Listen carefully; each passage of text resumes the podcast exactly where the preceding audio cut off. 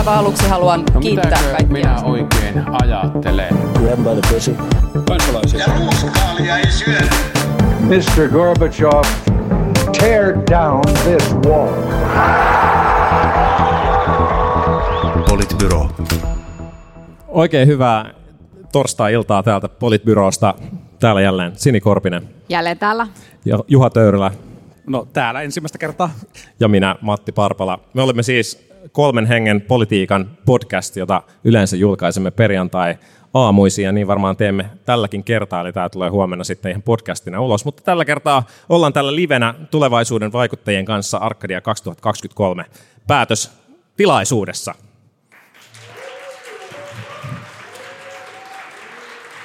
Täällä on paljon ihmisiä, joita me sitten pilkataan neljän vuoden päästä. Niin, tai ehkä ihan vi- neljän minuutin päästäkin. Niin, sekin voi olla. Mutta siis tosiaan, tosiaan, ja me aloitetaan tämä tilaisuus tänään, koska me ei olla käyty Turkissa ja me ollaan jo puhuttu Jouni Ovaskan kanssa, mutta, mutta tota, toivottavasti se, se ei haittaa. Me voidaan lämmitellä tässä sitten ennen Mikan puheenvuoroa. Niin ja kun ollaan kuitenkin vaan Helsingissä, että antaa matkaraporttia Saara-Sofia Sirenillekään, että sille helpompi keikka. Juurikin, juurikin näin. Tänään puhutaan paljon vaaleista. Aloitetaan vaali, vaaliohjelmista, joita on tähän mennessä julkaistu useampia. On ollut kokoomuksen, demareiden, keskustan, oikeastaan melkein kaikki muut, paitsi perussuomalaiset, vihreät, liike nyt ei ole tainnut vielä julkaista tämmöistä koostetta. Niin, niin mikä niissä on erityisesti säväyttänyt? Onko niissä siis jokin asia säväyttänyt? No miksei olisi? Mä näin, siis keskustaa, mä tietenkin lähdin liikkeelle keskustasta ja sitten mä menin niiden nettisivuille ja sitten mä olin silleen, että tämä on vaan tämmöinen niin random 10 niin kuin lupauksen pätkä, niin kuin 200 euroa lisää, en sano opintotukea, mutta ei sentään opiskelijoille mitään, vaan lapsiperheille. Suurperheille. Suurperheille nimenomaan.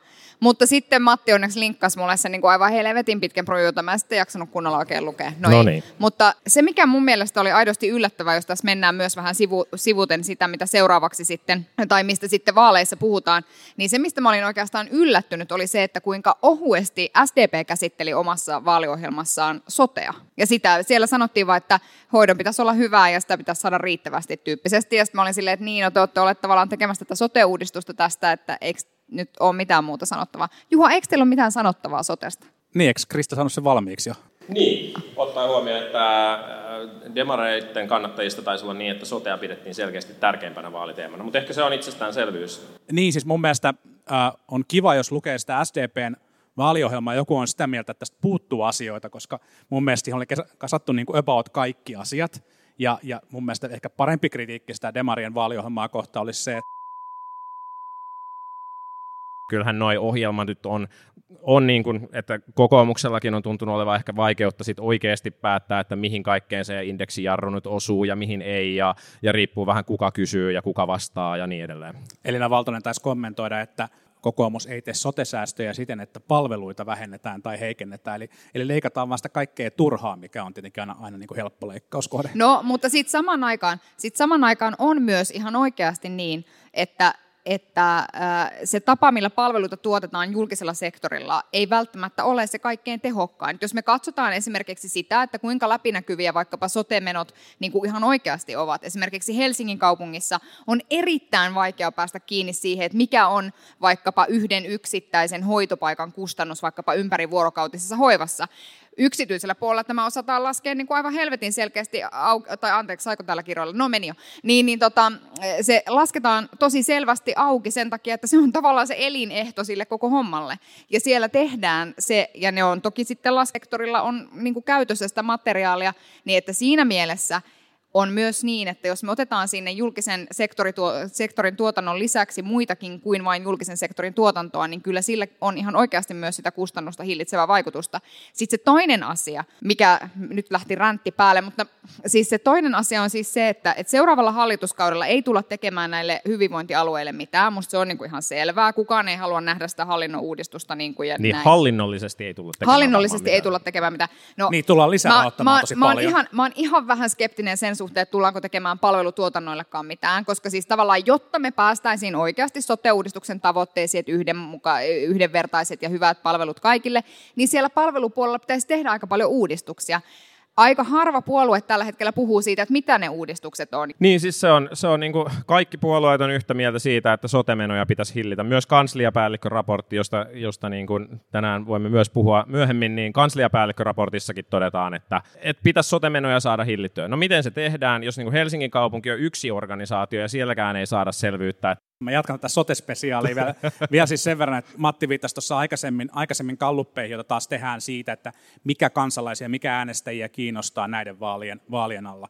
Hyvin perinteiseen tapaan sosiaali- ja terveyspalvelut on jälleen kerran kansalaisten mielissä, mielissä ykkösinä, ja, ja se vaan riippumatta siitä, että, että me voidaan kritisoida vaikkapa SDPn ohjelmaa siitä, että, että siellä on liian vähän toimenpiteitä juuri näiden ongelmien ratkaisemiseen, mitä sä sanot, niin kuitenkin sitten kansalaisten mielissä pääsääntöisesti vasemmistopuolueet ja erityisesti SDP nähdään aika hyvänä näiden asioiden ratkojana. Ei kaikkien äänestäjien, mutta, mutta se liikuttaa sitä punavihreitä ää, ja, ja niin kuin keskeltä vasemmalle olevaa äänestäjäkuntaa.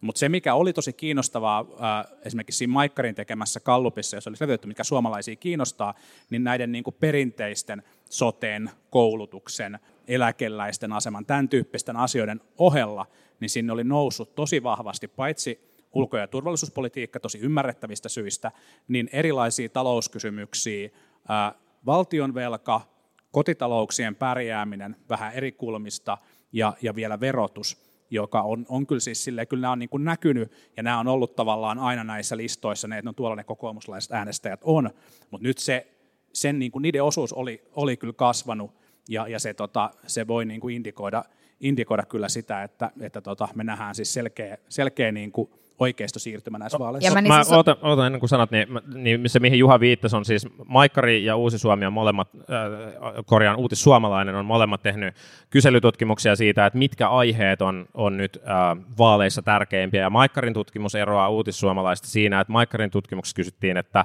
että nimeä, oliko se viisi tärkeintä aihetta, jolloin sitten niin kuin viiden tärkeimmän aiheen, aiheen joukko jopa niin kuin noin puolella suomalaisista valikoitu toi sote, että se tuli siellä niin kuin ylivoimaisesti semmoisena ykkösenä. Sitten siellä tuli tosiaan ruoan hinta ja, ja ulkoturvallisuuspolitiikka tuli seuraavina, joka on niin poikkeuksellista mielestäni, tai ei, ei tule ihan heti mieleen, että milloin tämmöistä on ollut. Ja sitten rupesi tulee verot opetuskoulutus. Sitten kun kysyttiin yhtä tärkeintä, minkä uutissuomalainen teki, niin siellä oli äh, niin kuin oikeastaan tasoissa oli oli ykkösenä oli valtion talous ja verotus ja kakkosena oli sote, mutta molemmilla se oli niin kuin noin neljäs, neljäsosa. Niin, niin varmaan kysymys kuuluu, että miten hyvin nämä puolueiden ohjelman nyt sitten pystyy vastaamaan näihin niin kuin kansalaisten huoliin. Niin ja siis tässähän on iso haaste perussuomalaisille nimenomaan, jotka tällä hetkellä killuu siellä top kolmosessa myöskin. Että jos me mietitään näitä kahta teemaa, niin perussuomalaisten vastaus näihin molempiin on jotakuinkin maahanmuutto ja se, että ongelma on niin kuin maahanmuutto, tai sitten ongelma on se, että nykyisen kaltaisia palveluita ei pystytä ylläpitämään, tai sitten vastaus on se, että leikataan kaikki, kaikilta sektoreilta 2-4 pinnaa.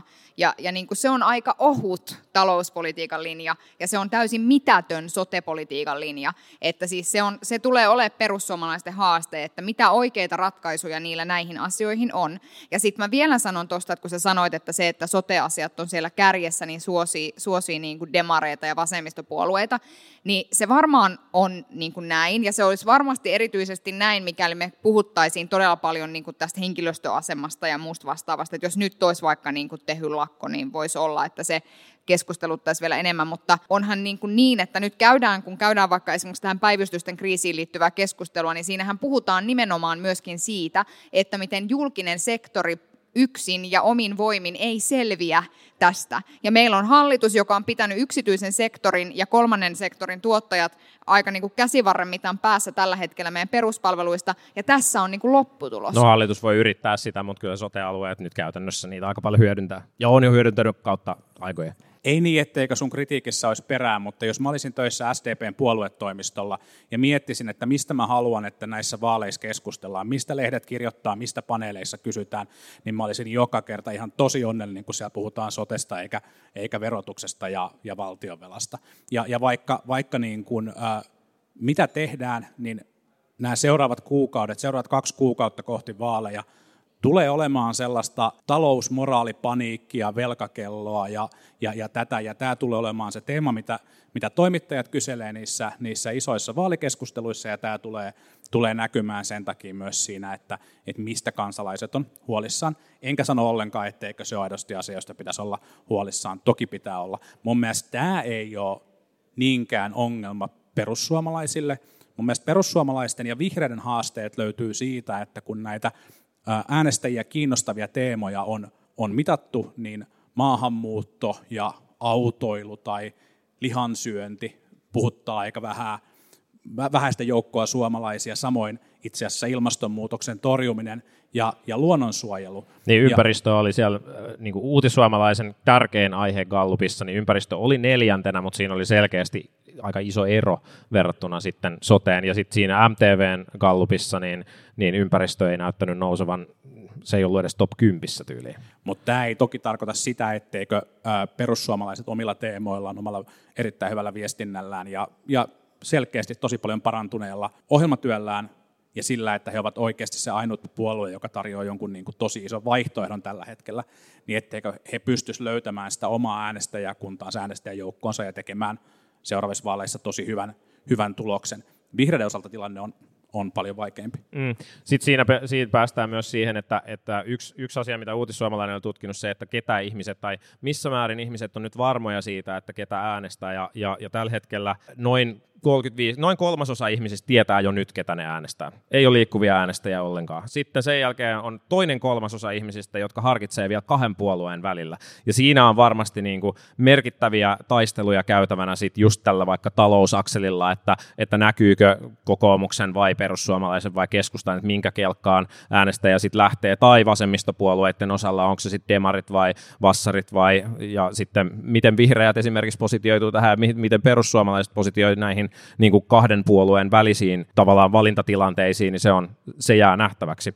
Ja sitten sit vielä, vielä tulee näitä varmuusaspekteja, että, että kepulaisista jo 60 prosenttia tietää äänestävänsä kepua tai kepun perinteisistä kannattajista, kun taas vihreillä se on pienin noin kolmasosa vasta on nyt varma, varma äänestä, ja tämä taas menee tietysti iän kanssa korreloi voimakkaasti. Niin ja siis vihreistä, jos puhutaan, niin heillä on mun mielestä vähän sama ongelma kuin perussuomalaisilla, vaikka nyt tämän soteen ja talouden suhteen. Että, että se juuri, että, että mikä on vihreiden sotelinja, että, että vihreät on soitellut jotain niin kuin tyyliin neljättä huilua niin kuin tässä sote-keskustelussa, kun tällä hallituskaudella puhutaan, ja se on ollut iso ongelma niin kuin tästä näkökulmasta, mutta en malta olla vielä sanomatta yhtä asiaa liittyen soteen, koska en tiedä Sotesi, miksi. Niin. Mä en siis tiedä, mitä tästä tapahtuu, mutta siis sanon vaan siis sen vielä tähän soteen liittyen, että tämä sote-uudistus Tämä piti olla se, joka ikään kuin parantaa asioita. Ja nyt tavallaan niin kuin se keskustelu, mitä sote-uudistuksen ympärillä käydään, niin se keskusteluhan on tosi painotetusti sitä, että rahat loppuu, rahaa ei ole riittävästi, tekijöitä ei ole riittävästi, maksetaanko ihmisten palkat, päivystykset ovat kriisissä, jolloin se sote-uudistus, mitä tämä hallitus on niin hartaudella rakentanut, ei ehkä välttämättä näytäkään hyvältä uudistukselta Mutta pitää kyllä sanoa, että se on helvetin paljon kiinnostavampi ja tärkeämpi keskustelu kuin se, että montako hyvinvointialuetta on oikea määrä. No mutta eihän, siitä, siis, sehän, mutta eihän se ole se keskustelu, vaan se pointti no, on siitähän, siinä, että... Siitähän on keskusteltu, että mikä on oikea hallintorakenne. No nyt se on ainakin taputeltu pois alta, niin nyt voidaan keskustella siitä, että miten ne palvelut järjestetään ja mikä on... Ja niin sitten voidaan kaikki yhdessä todeta, että se oli sit, No ei, mutta sitten voidaan, sit voidaan todeta, että näissä on niin aitoja ongelmia ja nämä pitää ratkaista, mutta nyt ei voida enää piiloutua minkään hallintouudistuksen taakse niin kuin viimeiset kuinka monta vuotta on tehty. Niin siis ei millään, niin kuin, ei, en silleen niin kuin mieti tätä enää päivittäin, mutta kyllä mua harmittaa, että 2014 ei tehty kuntauudistusta. Niin, joo kyllä. Mä melkein voisi suositella sinille ehdokkuutta eduskuntavaaleissa, koska sulla on ehkä pari asiaa hampaan tuosta sotesta, mutta mä, mä loikkaan nyt tämän yli ja palaan siihen kalluppiin, johon Matti yritti meitä, meitä äsken, äsken viedä, jossa oli siis selvitetty sitä, että, että kuinka puolueuskollisia suomalaiset äänestäjät, äänestäjät on ja miten, miten monen puolueen välillä asioita, asioita harkitaan. Sieltä paljastui hyvin perinteisiä juttuja, kuten se, että vanhemmat äänestäjät on, on puolue, selkeästi puolueuskollisia ja, ja, ja tämä oli tietenkin arvattavaa. Mun mielestä se näytti myös sen, että siinä näkyy tavallaan taustalla se, että meillä on äänestäjäkunta on hyvin blokkiutunut. Meillä on, on se niin kuin, ä, punavihreä äänestäjäkunta, ja sitten meillä on se, on se niin kuin keskusta-oikeistolainen äänestäjäkunta, jossa on, on sitten niin kuin paljon variaatiota. Se näytti myös sen, että, että itse asiassa entistä enemmän vaalien voittamisesta Suomessa on kyse siitä, miten hyvin saa omat äänestäjänsä liikkeelle. Kyse ei ole siitä, että pystyy luomaan niin kuin jonkun viesti, joka puhuttelee laajasti koko kansaa, vaan sellaisen viesti, joka kykenee maksimoimaan se oman kannatuksen siinä oman blogin sisällä. Ja, ja esimerkiksi tällä hetkellä siellä punavihreässä blogissa SDP onnistuu tässä tosi hyvin, mikä, mm. mikä näyttää, näyttää, tai nä, näyttäytyy sitten vihreiden heikkona, heikkona kannatuksena. Ja sitten tämän lisäksi, jos haluaa olla pääministeripuolue, niin, niin tämän lisäksi pitäisi pystyä ää, liikuttamaan sitä noin 1,1 miljoonaa suomalaista äänestäjää, jotka on liikkuvia äänestäjiä. Ja Niin, siihen, noin tarvitaan joku, niin, siihen tarvitaan joku semmoinen innostava, innostava story, jonka ei tarvitse olla kovin kummonen. Se voi olla, olla tota, Suomi ää, kuntoon. Suomi kuntoon tai Muutos jatkuu. ää, se ei toimi. Koulutus on tärkeä, sekin riittää monesti. Ehkä sote-uudistuksesta saisi jonkun tällaisen, jos oikein yrittäisi. Montako sote-aluetta on oikea määrä? Mutta et, et, tavallaan niin kuin tällä hetkellä, tällä hetkellä niin kuin siitä ei oikein, niin kuin kokoomus ja demarit vähän niin kuin yrittää kamppailla siitä, mutta sellaista oikeaa hyvää viestiä siihen porukkaan ei ole vielä löytynyt. Kiitos kun kuuntelet. Jos haluat tukea tuotantoa, vaikuttaa aiheisiin, päästä live-tapahtumiin ja saada oman Politbyro-mukin, voit liittyä Patreon-tukijaksi reilulla kuudella eurolla kuussa. Lue lisää osoitteesta patreon.com kautta politbyro. Yksi, yksi taho, joka on yrittänyt myös vaikuttaa vaalikeskusteluun, just kun pääsit keskustelemaan tästä Gallupista, niin on, on kansliapäälliköt, johtavat virkamiehet eri, tuo, eri tuota noin, niin ministeriöistä, jotka on tehnyt tämmöisen raportin sen ohjaamiseksi, että mitä, mitä seuraavan hallituksen pitäisi, pitäisi tehdä. Siellä on oli viisi teemaa, talouskasvu, vihreä siirtymä, yhdenvertainen ja demokraattinen Suomi tai sen niin kuin yhdenvertaisuuden vahvistaminen, turvallisuus, resilienssi ja sitten myöskin talouden tasapainottaminen. Ei ehkä kovin yllättäviä teemoja. Pystyykö, pystyykö tuon pohjalta rakentamaan hallitusohjelmaa? No siis pystyy, mutta mä, mun niin kuin mielestä kysymys on se, että miksi kansliapäälliköt tekevät omat hallitusohjelmatavoitteensa? Niin, no eikö se ole vähän niin kuin virkavastuulla tehty ajatus siitä, että, että mitkä nähdään niin virkavalmistelun puolelta tärkeiksi teemoiksi ja mitä, mitä, mitä, niin kuin, mitä faktoja on kannat, kannattavaa huomioida, kun lähdetään säätötalon neuvottelemaan. Niin mun mielestä se raportin voi jotenkin tiivistää siten, että parannetaan osaamistasoa, edistetään vihreätä siirtymää, tuplataan työperäinen maahanmuutto ja haetaan talouskasvua tätä kautta, ja sitten samaan aikaan tasapainotetaan taloutta tekemällä joitakin verojen uudelleen allokointeja ja, ja sitten todennäköisesti tekemällä joitakin leikkauksia. Mun mielestä tämä kuulostaa sinipunan hallitusohjelmalta. Mä sanoisin sillä aika nopeasti, että Tosi, kyllä kiitos. tosi yllättävää sinänsä, kun ajattelee johtavia viranhaltijoita, mutta Sekin kyllä. Jotka Ja- on sinisiä ja punaisia. Kyllä, mutta et, et, et mun mielestä se niin kun, iso kysymys tässä, kun puhutaan tästä talouden tasapainottamisesta, niin, niin VM on ottanut sen linja, että se pitää tehdä kahdessa vaalikaudessa, ja, ja, ja se on tosi ymmärrettävää, koska se 9 miljardia on niin, niin, niin kuin hillitön summa, että VMkin ymmärtää, että sen niin kuin, tavallaan tavoittelu yhdessä vaalikaudessa on, on mahdotonta. Mun mielestä politiikka on vaan muuttunut sellaisella tavalla, että mä suhtaudun tosi skeptisesti siihen, että puolueet ja varsinkaan me äänestäjät kestettäisiin minkään yhden hallitusohjelman toteuttamista kahdeksan vuoden ajan. Me kestetään niin kuin hädintuskin niin kuin kaksi vuotta, ja sitten meillä alkaa, alkaa niin kuin mieli muuttua. Ja tämä on se iso ongelma, jos me ajatellaan, että meidän pitäisi ratkoa tämän tyyppisiä massiivisia ongelmia kuin meidän, meidän niin kuin, ä, talouden kestävyysvaje, meidän ekologinen kestävyysvaje, ja sitten, sitten samaan aikaan pitää huolta siitä, että meille ei tule uutta massiivista sosiaalista kestävyysvajetta mm. myös.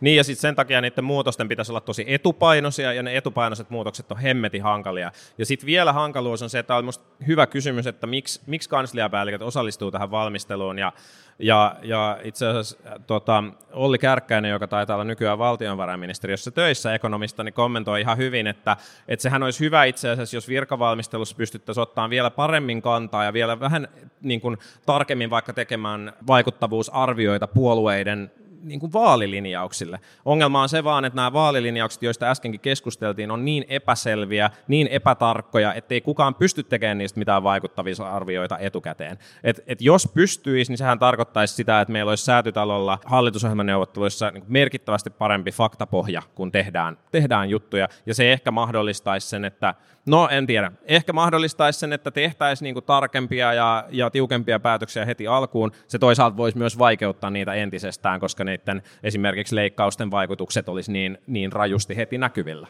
Niin, ja politiikka ei kuitenkaan ole siis insinööritiede. Hallinnointi, niin, hallinnointi ehkä on, mutta jos me puhutaan vaaleista, niin mun mielestä on paljon tärkeämpää, että puolueet kykenevät viestimään sen arvopohjan ja sen suunnan, mihin he veisivät asioita, ja sen jälkeen yksityiskohtien ratkaiseminen voidaan jättää oikeasti sinne valmistelutyöhön. Mm. Juuri näin, ja se täsmälleen näin. Ja sitten samaan aikaan, kun mutta siinä tavallaan se haaste tulee siis siitä, että totta kai niin kuin me politiikan seuraajana halutaan tietää siitä, että jos joku sanoo, että kaikkien pitää saada hyviä ja, ja laadukkaita palveluita, niin sitten niin kuin normaali ihminen on silleen, että kuulostaa hyvältä, ja me ollaan silleen, mutta miten? Niin, Miten mitä se maksaa, sen? kenelle? Mitä se maksaa, kenelle ja mi, mi, millä tavalla. Mutta siis sinänsä eh, niin kuin olisi hyvä noin, mutta mä niin kuin itse ajattelen siis niin, että, että sitä keskustelua, että mä en tiedä, että suhtaudunko mä esimerkiksi itse kauhean ilolla siihen, että meillä johtavat virkamiehet käytään tyyppistä keskustelua ennen vaaleja, koska siis ikään kuin ei heidän tehtävänsä ole valita niitä seuraavia ihmisiä sinne. Että nimenomaan heidän tehtävänsä on tuoda sit sitä faktaa niin kuin siinä vaiheessa, kun neuvotellaan niistä. Niin, ja siis kyllähän, mutta mut kyllähän siinä myös todetaan, että, että olisi hyvä saada taloustasapainoa, ja sitten on poliittinen, poliitikkojen tehtävä arvioida, että mikä osuus tehdään veronkorotuksella ja mikä osuus tehdään leikkauksella. Sitten tavallaan, että kyllähän siinä jätetään todella paljon poliittista liikkeelle liikkumatilaa. Niin, toki, toki. Niin, en mä, mä tiedän, mä jotenkin tällä viikolla on taas kauhisteltu, että virkamiehet on kirjoittanut jotain ja joku tutkija on käynyt ulkomailla ja puhunut siellä jotain. En mä, kyllä maailmaan niin kirjoitusta ja puhetta mahtuu. Jos ne ajatukset on huonoja, niin sitten voidaan argumentoida ja, ja se on niin poliitikkojen tehtävä sitten sanoa, että ei kun meidän linja on itse asiassa tämä ja tehdä niitä tehdä niitä päätöksiä. Siis, se, siis me aletaan pelätä sitä, että virkamiehet sanoo, sanoo asioita julkisesti, niin en mä tiedä, mitä me sillä myöskään voitetaan. Niin ja siis nyt ei pidä ymmärtää väärin. Ei, ei se ole mun mielestä mitenkään pelottavaa, eikä sitä pidä niin kuin siis sinänsä, mutta toki mä niin kuin pohdin sitä, että eihän tämän tyyppistä keskustelua ole käyty ennen joka ikisiä vaaleja. Että jostain no, se, et, elet, no, tai siis samanlainen, rapsa, puolesta. samanlainen rapsa niin kuin julkaistiin myös neljä vuotta sitten ja varmaan mut en, kahdeksan siis, vuotta mut sitten. Sit ja... samaan aikaan siitä ei käydä näin paljon julkista keskustelua mun mielestä. No niin, mutta ehkä se johtuu siitä, että se julkaistiin tällä viikolla. Kyllä se unohtuu ensi viikkoon mennessä.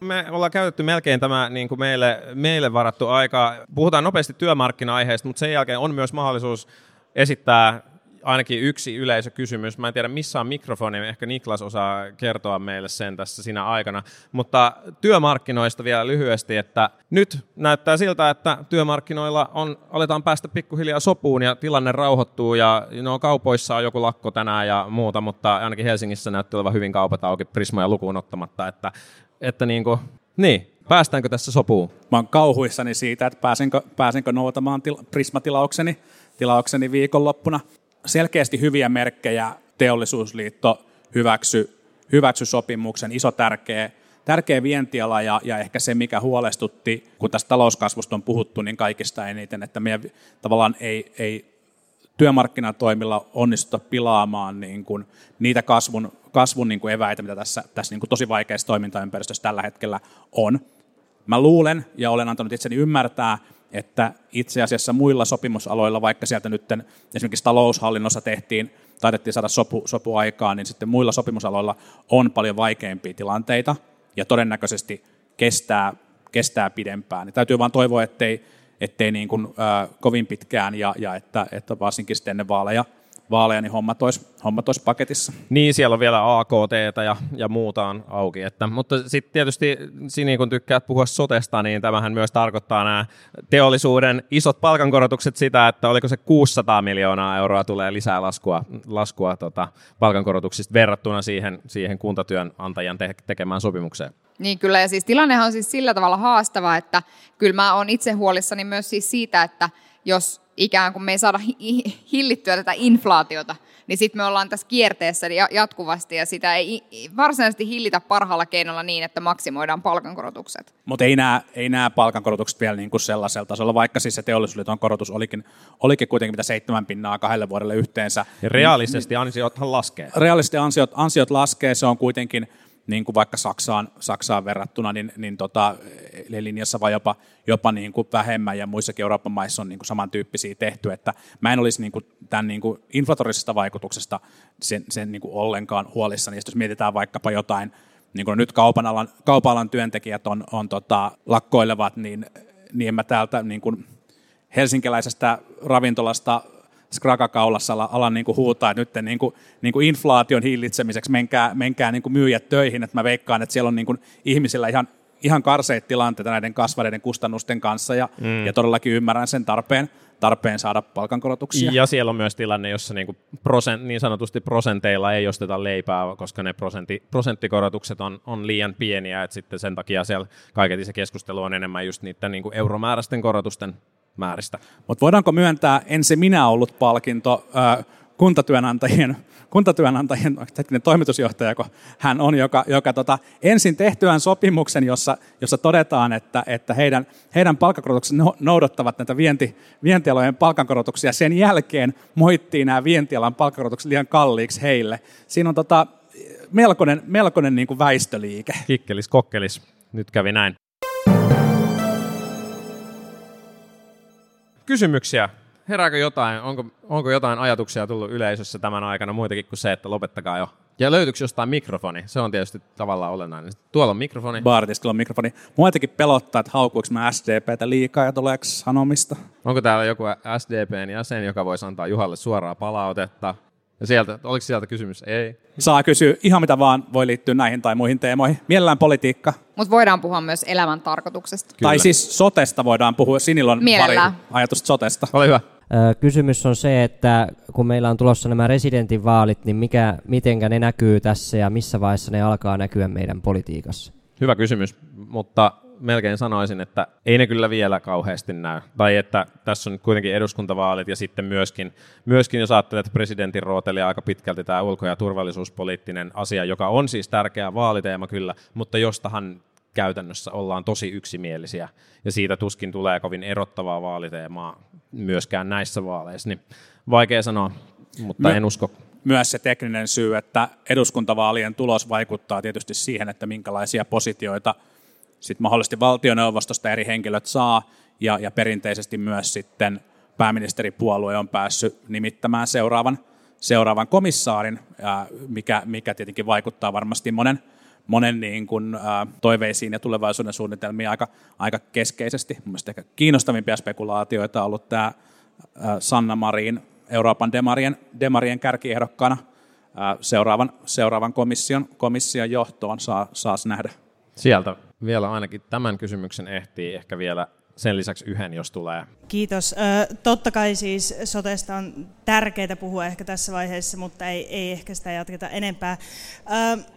Sote, sote siirtynyt kunnilta, niin, niin mitä kunnille käy? Mitä kunnan hallinnolliselle toimielimelle tai kunta, kuntapäättäjille käy? Miten pitäisi niitä lähteä muokkaamaan? Sini, Sini, miten sinulle kaupunginvaltuutettu Kuntapäättäjillehän ei käy mitään. Kuntapäättäjät on niinku semmoisia ihmisiä, jotka keksii kyllä itselleen tekemistä, vaikka sitä ei oikeasti olisikaan. Tota, se, mitä kunnille tapahtuu, on se, että niiden pitää, siis mä ajattelen sillä tavalla, että kuntien pitää keksiä sitä omaa tekemistä tosi paljon uudelleen. Ja se tarkoittaa, niin kuin, tietysti jos me mietitään Helsinkiä, Helsinki nyt on oma entiteettinsä täällä, koska hoidetaan sekä sotea että kaikkea muutakin. Että lähinnä budjettineuvotteluissa sovitaan se, että mikä on kunta rahaa ja mikä on sote-rahaa, näin.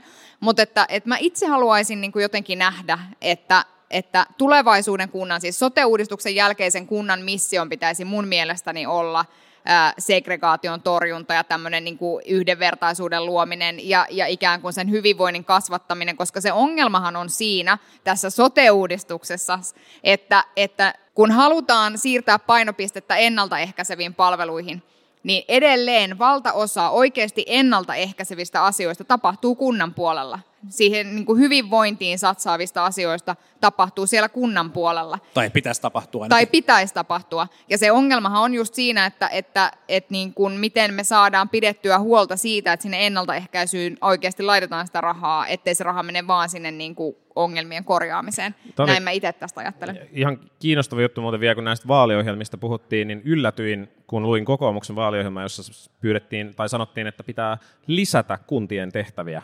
Mä olin jotenkin luullut, että kokoomus on siitä toista mieltä, mutta siellä itse asiassa vaadittiin sen lisäämistä just niin kuin liittyen näihin koulutukseen ja ennalta ehkä siis sinänsä voi olla ihan hyvä, hyvä idea, mutta se oli musta yllättävää. Mielestäni kiinnostavaa on se, että valtiovarainministeriössä on ymmärtääkseni Susanna Huovisen johdolla valmisteltu tätä ajattelua siitä, että miten kuntien, eri kuntien tehtävät vois poiketa toisistaan, koska, Hmm, koska joo. kun Sini viittasi, viittasi tässä, tässä niin kuin Helsinki, joka on se toinen, toinen ääripää, niin sitten meillä on valtava joukko tosi pieniä kuntia, joilla on niin kuin merkittäviä vaikeuksia kannatella niitä, kannatella niitä niin kuin, niin kuin nykyisiä lakisääteisiä tehtäviä. Mun hyvä ystävä on erään tällaisen pienen kunnan kunnanjohtajana ja, ja, ja se niin kuin ihan vaan sillä, sillä niin kuin, niin kuin kunnan keskushallinnon niin kuin väkimäärällä on tosi vaikea hoitaa niitä kaikkia nykyisiä, nykyisiä velvoitteita. Ja, ja jos, jos, ei, ää, jos ei näitä kuntien velvoitteita jollain tavalla merkittävästi vähennetä, kun, kun, niin kun väki ja rahat loppuu näissä Tai kuntia laitetaan yhteen. niin meidän on pakko laittaa nyt kuntia yhteen. Se on se, se, on se aina vaihtoehto. mitään. Ja, ja silloin me tullaan taas toisaalta siihen tilanteeseen, että meillä on, meillä on pinta-alaltaan ihan järkyttävän kokoisia kuntia, joiden hallinnointi ja palveluiden järjestäminen on jälleen kerran tosi, tosi, tosi hankalaa. Eli, eli jos asut kovin kaukana kaikesta, niin kovin helppoja vuosia ei ehkä ole luvassa ainakaan niin kuin kunnallisten palveluiden osalta. Mutta se liittyy myös siihen, että mitä me ajatellaan, että palvelut on. Et jos esimerkiksi keskusta sanoo, että pitää lisätä lähipalveluita, niin kuin siellä niiden niin kuin siinä kymmenen kohdan listassa lukee, niin itse ajattelen sillä tavalla, että mitä ne palvelut on. Että sekin vaikuttaa siihen, että onko ne digipalveluita. Et esimerkiksi nimenomaan oma työpaikkani, joka on siis FCG, niin teki siis tutkimuksen siitä, missä kysyttiin ihmisiltä, että kuinka paljon ne käyttää sote, nimenomaan julkisissa sote-palveluissa digitaalisia ratkaisuja. Niin kyllä nimenomaan ihmiset, jotka asuvat kaukaa keskustoista ja itse asiassa ikäihmisetkin, että meillä on aika paljon sellaisia asioita, että meidän pitäisi vaan ajatella palveluita uusiksi, mutta kun me ajatellaan, että terveyskeskus on seinät ja kirjasto on seinät ja liikuntapalvelut on niin kuin seinät, niin sitten sit se lopputulos on se, että tuntuu vähän vaikealta. Niin ja siis nämähän on niitä asioita, tavallaan, mistä sitä sotenkin tehostusta voitaisiin hakea, mutta se vaan, että miten sä sitä teet tuolta niin kuin valtioneuvoston linnasta käsin, niin se on aika paljon hankalampi juttu. Ei niin, etteikö, siis digitalisaatio on, on tosi tärkeä ja ehdottomasti tätä pitää, pitää edistää, mutta meillä on se meidän podcastissa tapana aina kehua keskusta, joten nyt seuraa niin kuin pakollinen keskustan kehumis, kehumishetki. Ää, Keskusta on kyllä sillä mun mielestä oikealla jäljellä näiden lähipalveluiden suhteen. Joo, totta kai se on populistinen vaalilupaus ja, ja, ja niin, mutta mutta sitten kun sä puhuit äsken niin siitä segregaation torjumisesta, niin vaikkapa koulutuksen osalta me tiedetään tosi hyvin se, että, että jos koulutus tarjotaan lähipalveluna, niin se ehkäisee koulutuksen periytyvyyttä ja se niin kuin, parantaa todennäköisyyttä siihen, että henkilö, jolla ei vaikkapa ole korkeakoulutettuja vanhempia, päätyy, päätyy opiskelemaan korkeakouluun, minkä takia ammattikorkeakoulut on ollut tosi hieno hanke, hanke Suomelle ja, ja, ja suomalaisen tota, koulutustason nostamiselle. Mm. Oliko sekin muuten Demarien hanke? Taisi olla. Olihan sekin. Niin. Onko vielä yksi kysymys? Jos, jos ei tule heti, no sieltä vielä yksi. No niin, se on viimeinen. Ja sitten Tämmöinen hyvin lyhyt ja ytimekäs vastauksia tähän pyydetään kysymykseen. Teidän henkilökohtainen mielipide, millainen olisi ensi hallituskauden hallituskoalitio teidän toiveiden mukainen? Kokoomus, SDP, Vihreät, RKP. Niin, jos on kuunnellut tätä podcastia, niin, niin se voi olla, että en tiedä, onko Juhankin oikea vastaus. Samat, samat puolueet, eri järjestys. Juuri näin. Joo, joo tää oli, tähän, tähän ensimmäiseen näistä, näistä voi yhtyä. Näin. Hyvä, kiitos. Ki- Kiitos kaikille tota, mielenkiinnosta ja kiitos kutsusta tänne Arkadia 2023 päätöstilaisuuteen. Ja Ja tsemppiä kaikille vaaleihin, jotka olette ehdolla. Te olette sankareita. todellakin. Kiitos teille.